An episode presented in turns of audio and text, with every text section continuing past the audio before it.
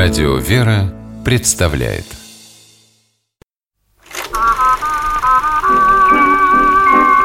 Домашний кинотеатр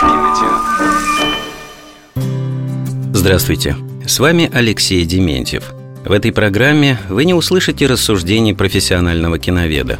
Я просто делюсь впечатлениями благодарного кинозрителя, регулярно пополняющего свою домашнюю видеоколлекцию – это разговор о фильмах, которые, посмотрев однажды, время от времени пересматриваешь и каждый раз находишь для себя что-то новое.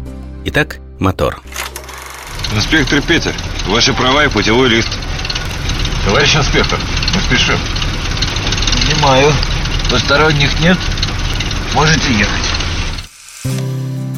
Каждый день на дорогах северного городка Кандалакша разыгрывается целый спектакль.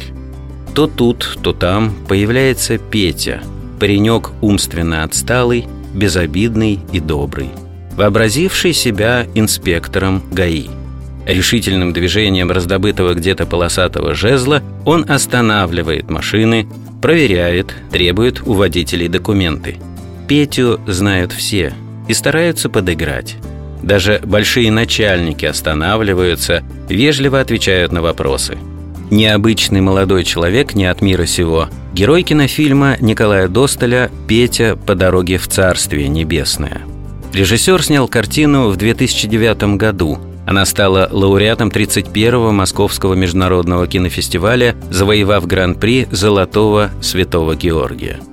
Идея фильма родилась у Достоля после того, как в руки ему попала одноименная повесть петербургского писателя Михаила Кураева – тот, в свою очередь, создал произведение, основываясь на реальной истории.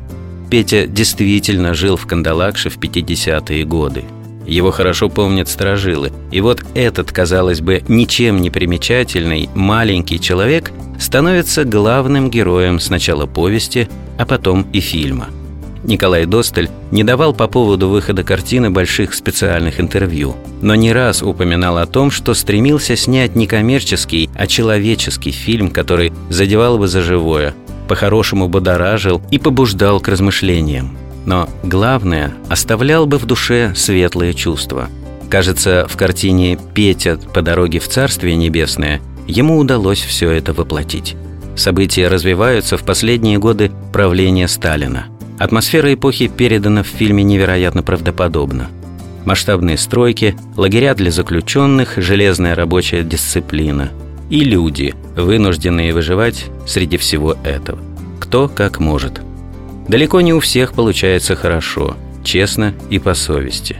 Это сполна демонстрируют такие неоднозначные персонажи картины, как полковник КГБ, его молодая жена, доктор из местной поликлиники. Но Петя одним лишь своим существованием заставляет этих людей каждый день становиться чуточку лучше. В фильме есть яркая сцена, когда Петя останавливает машину главного инженера строящейся гидроэлектростанции. На заднем сидении едет сын инженера и уничижительно отзывается о Пете. Тогда отец просит водителя притормозить и в сердцах высаживает мальчишку из машины – Будьте аккуратнее с документами. Можете следовать дальше. Большое спасибо! Ты что с этим идиотом объяснялся? Останови. Проветрись и подумай. Что я сказал? Что я такого сказал, а? Пора уж из дураков-то вырастать. Когда я смотрел фильм Николая Достоля «Петя по дороге в Царствие Небесное», мне вспоминались евангельские слова апостола Павла о том, что «немудрое Божие мудрее человеков». По-моему, эта идея очень ярко и четко выражена в картине. Любопытно, что многие кинокритики в своих рецензиях называли Петю «человеком Божьим» и отмечали, что кино при всей своей драматичности оставляет в душе светлую, почти пасхальную радость. И это, согласитесь, веский аргумент, чтобы увидеть фильм своими глазами. С вами был Алексей Дементьев. Смотрите хорошее кино.